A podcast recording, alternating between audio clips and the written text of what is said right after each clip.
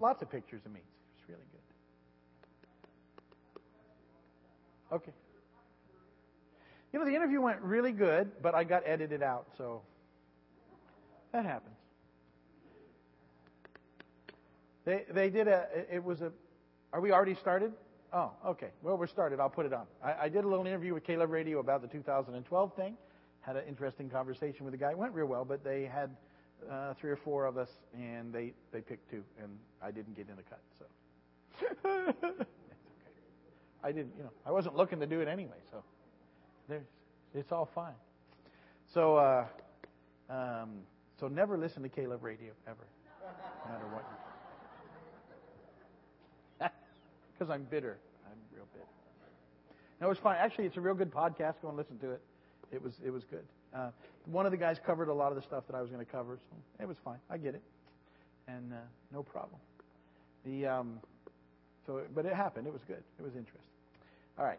Uh, so we're already going. Welcome to uh, to our Bible study. Um, we're studying through the book of John, and uh, we're doing the whole New Testament a chapter at a time. But we are today in um, John chapter 3, and actually we're in the second half of John chapter 3. I did the first half a couple of weeks ago. Uh, and then I wasn't here last week, and Barry filled in. Uh, and thank you, Barry. I heard you did a great job. I appreciate that very much. Um, but John 3 is one of those pivotal chapters. Let me uh, just sort of re- review about what we talked about the last time I was here, and then we'll read the verses we're going to talk about today. And we'll jump into those together. Now, um, the, the primary character, besides Jesus in John 3, is a guy named Nicodemus.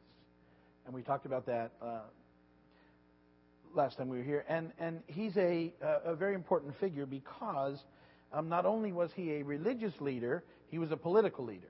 He was both. And so, because of that, he wielded a lot of influence and authority.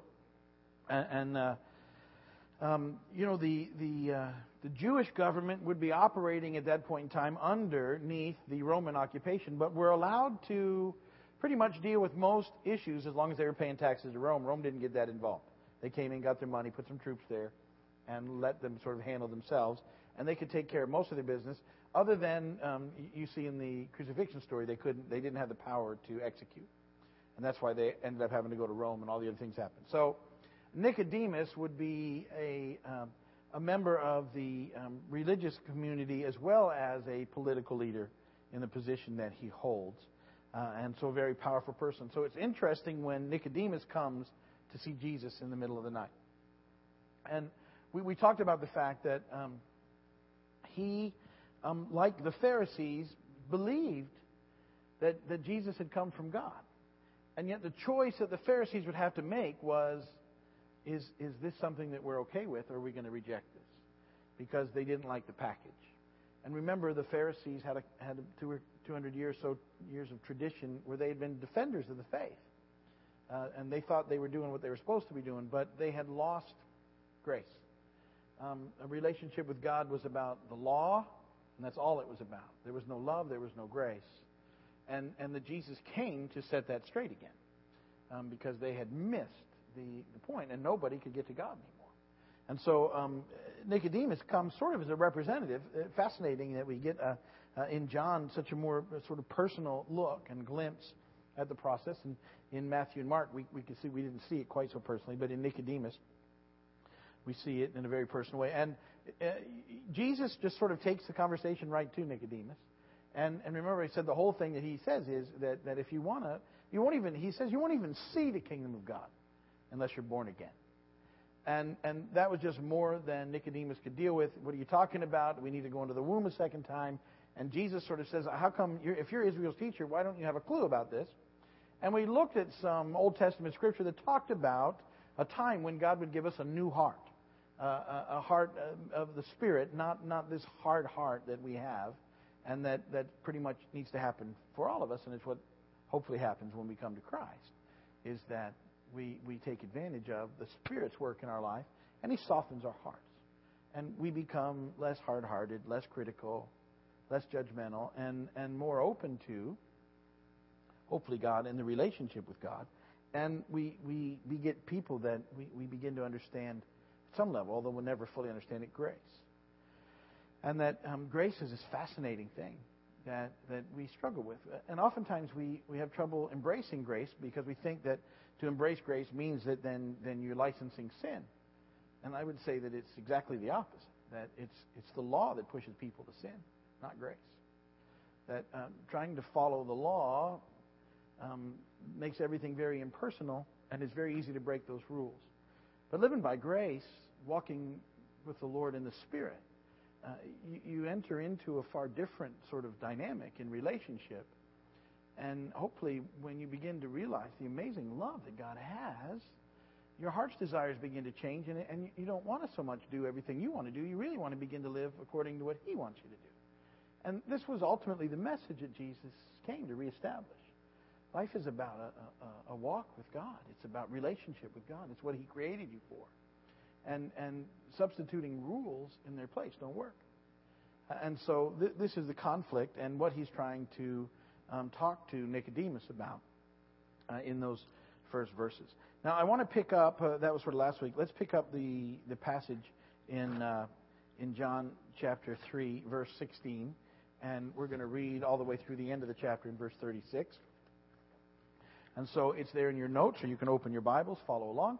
There's Bibles in the pews. You'd like to grab one of those, or you can just listen to my soothing tones as I read the 20 or so verses for you. John chapter 3, verse 16. For God so loved the world that he gave his one and only Son, that whoever believes in him shall not perish, but have eternal life. For God did not send his Son into the world to condemn the world, but to save the world through him. Whoever believes in him is not condemned, but whoever does not believe stands condemned already because he has not believed in the name of God's one and only Son. This is the verdict. Light has come into the world, but men love darkness instead of light because their deeds were evil. Everyone who does evil hates the light and will not come into the light for fear that his deeds will be exposed. But whoever lives by the truth and comes into the light, so that it may be seen plainly that what he has done has been done through God. After this, Jesus and his disciples went out into the Judean countryside, where he spent some time with them and baptized. Now, John also was baptizing at Aenon near Salim because there was plenty of water, and people were constantly coming to be baptized. This was before John was put in prison. An argument developed between some of John's disciples and a certain Jew over the matter of ceremonial washing. They came to John and said to him, Rabbi, that man who was with you on the other side of the Jordan, the one you testified about, well, he is baptizing, and everyone is going to him. To this John replied, A man can receive only what is given him from heaven. You yourselves can testify that I said, I am not the Christ, but am sent ahead of him. The bride belongs to the bridegroom. The friend who attends the bridegroom waits and listens for him and is full of joy when he hears the bridegroom's voice. That joy is mine and is now complete. He must become greater. I must become less. The one who comes from above is above all. The one who is from the earth belongs to the earth and speaks as one from the earth. The one who comes from heaven is above all. He testifies to what he has seen and heard, but no one accepts his testimony. The man who has accepted it has certified that God is truthful. For the one whom God has sent speaks the words of God, for God gives the Spirit without limit. The Father loves the Son and has placed everything in his hands. Whoever believes in the Son has eternal life. Whoever rejects the Son will not see life, for God's wrath remains on him.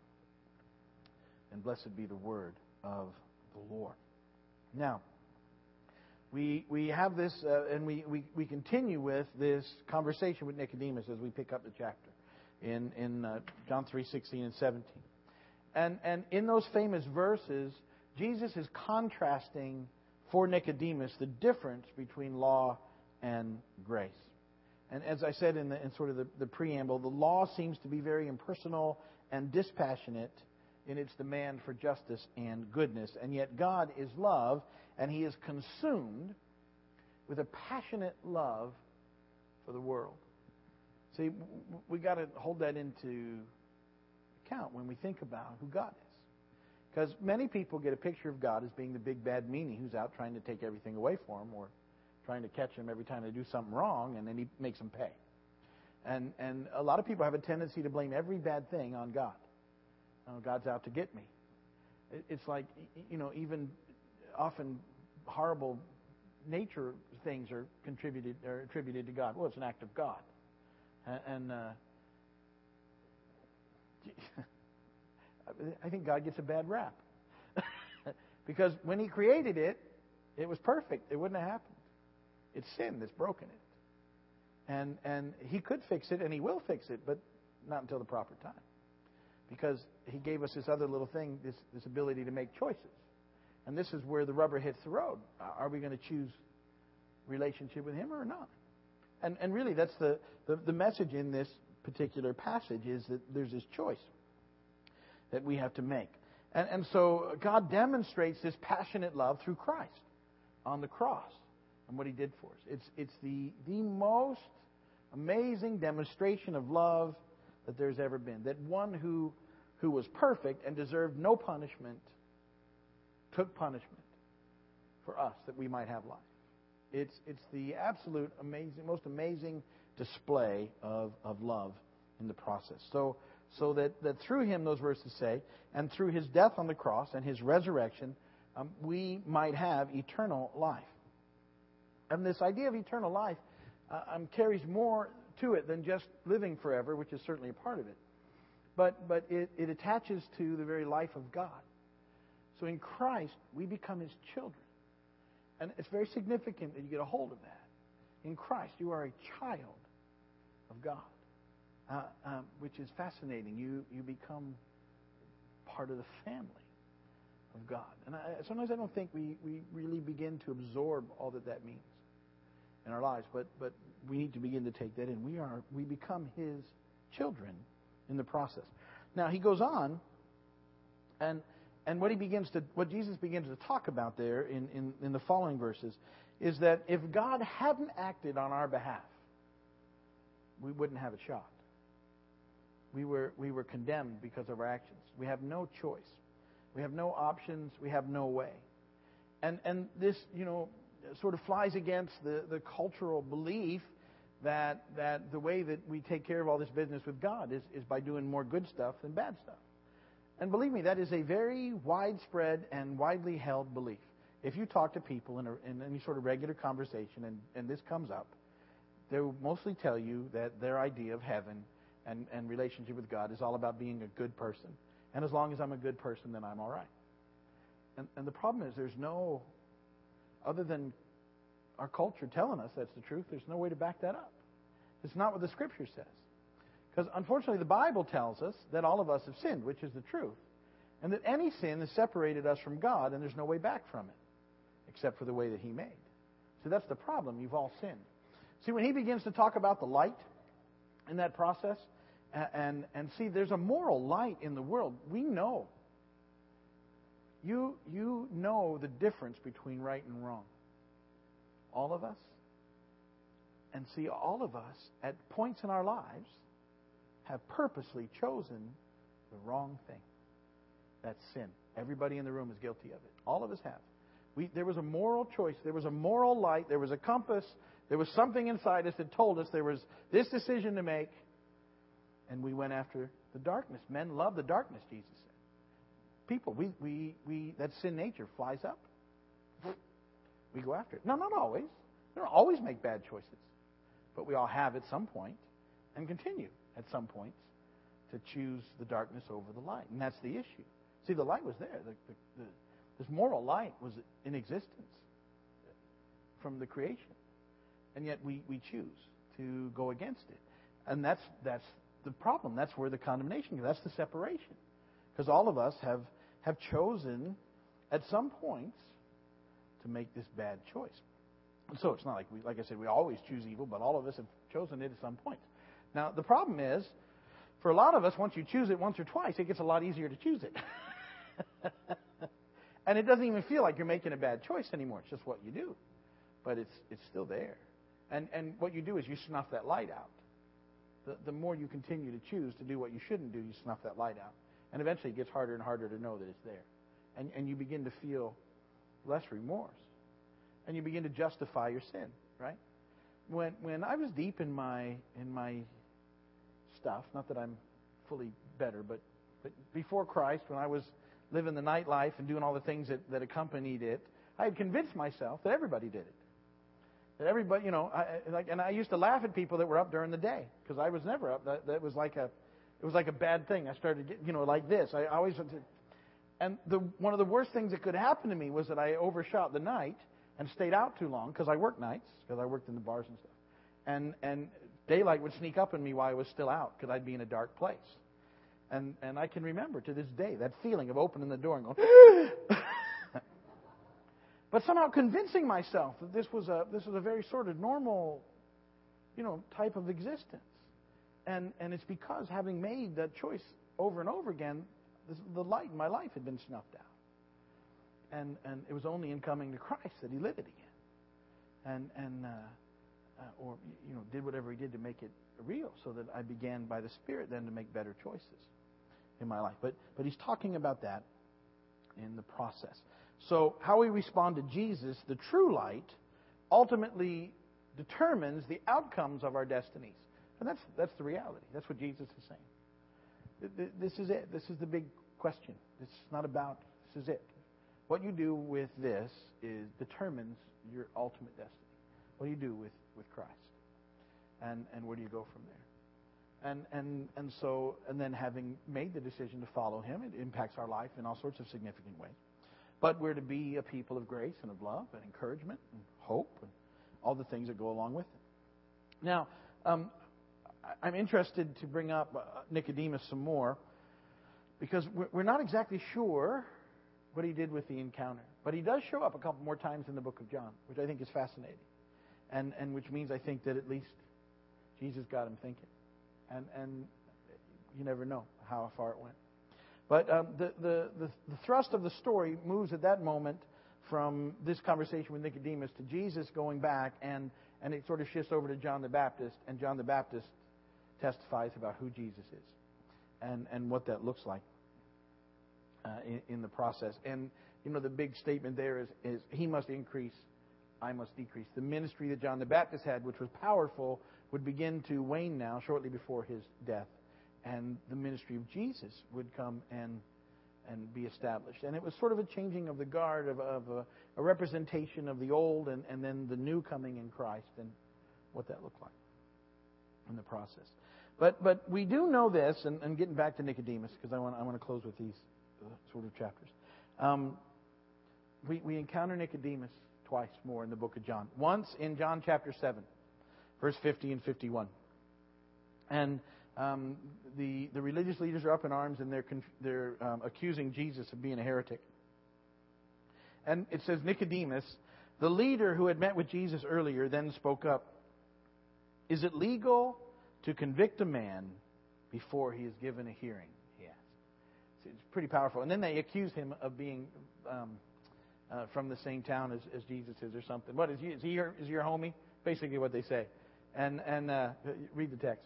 And, and uh, but we see, I think it's fascinating to see Nicodemus defending Jesus there. Um, and, and so obviously Nicodemus is in the heat of the decision, the, the struggle that he has to make. And again, I don't know if you've ever seen this, and maybe you have, maybe it's, but I think that a lot of people have missed where he, where he shows up again in the book of John. And uh, he shows up at the very end of Jesus' life. And I think everybody always attributes everything that happens there at the cross to uh, right afterwards to the ladies that were with him and to Joseph of Arimathea. But do you know Nicodemus is involved in the process? Listen, in John 19, 38 through 42. Afterward, Joseph, Joseph of Arimathea, who had been a secret disciple of Jesus because he feared the Jewish leaders, asked Pilate for permission to take Jesus' body down. When Pilate gave him permission, he came and took the body away. Nicodemus, the man who had come to Jesus at night, also came bringing about 75 pounds of embalming ointment made from myrrh and aloes. Together, they wrapped Jesus' body in a long linen cloth with the spices, as is the Jewish custom of burial. The place of crucifixion was near a garden where there was a new tomb never been used before. And so, because it was the day of preparation, because the Passover, before the Passover, and since the tomb was close at hand, they laid Jesus there. Pretty fascinating to me that Nicodemus is there again. And, and uh, I think it speaks volumes, but I can't, it doesn't really say. But uh, he came at some pretty important times in the life of Christ. And, and uh, I'm sure that Jesus impacted him uh, significantly, which is what he does for all of us. And uh, ultimately, Nicodemus was faced with the same decision all of us have to make. Will you follow Christ or will you do it your way? Uh, one way is, is good, and one way is not so good. And, and I think we have to keep sort of beating ourselves up to realize that every time we get out there and start doing our own thing, we end up in trouble. And we end up not where we want to be. But in following Christ, He helps us, He leads us, He loves us, He guides us, He encourages us, and even when we mess up, He says, Come on, let's get it started all over again.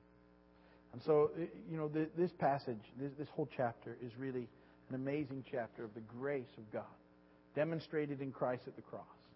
And, and my hope is that you'll see it for that and you, you realize what amazing privilege we have to be able to come to Jesus and, and that, that God has made a way for us when there was no way to have relationship with Him forever and to be a part of His family, to be called the children of God. And that's what we get out of the rest of John chapter 3. Amen? Amen. Get you a little early night tonight, so take advantage of it and get some extra rest. But why don't you, uh, if you have prayer requests, get them up to me. If you're watching the video, um, if you're in Williston, they'll pray for you there. If you need prayer, you can call us or email us or write us. We'd be happy to pray for you do whatever we can. We're going to go ahead and pray for the group that's here. And uh, thanks for watching. God bless you.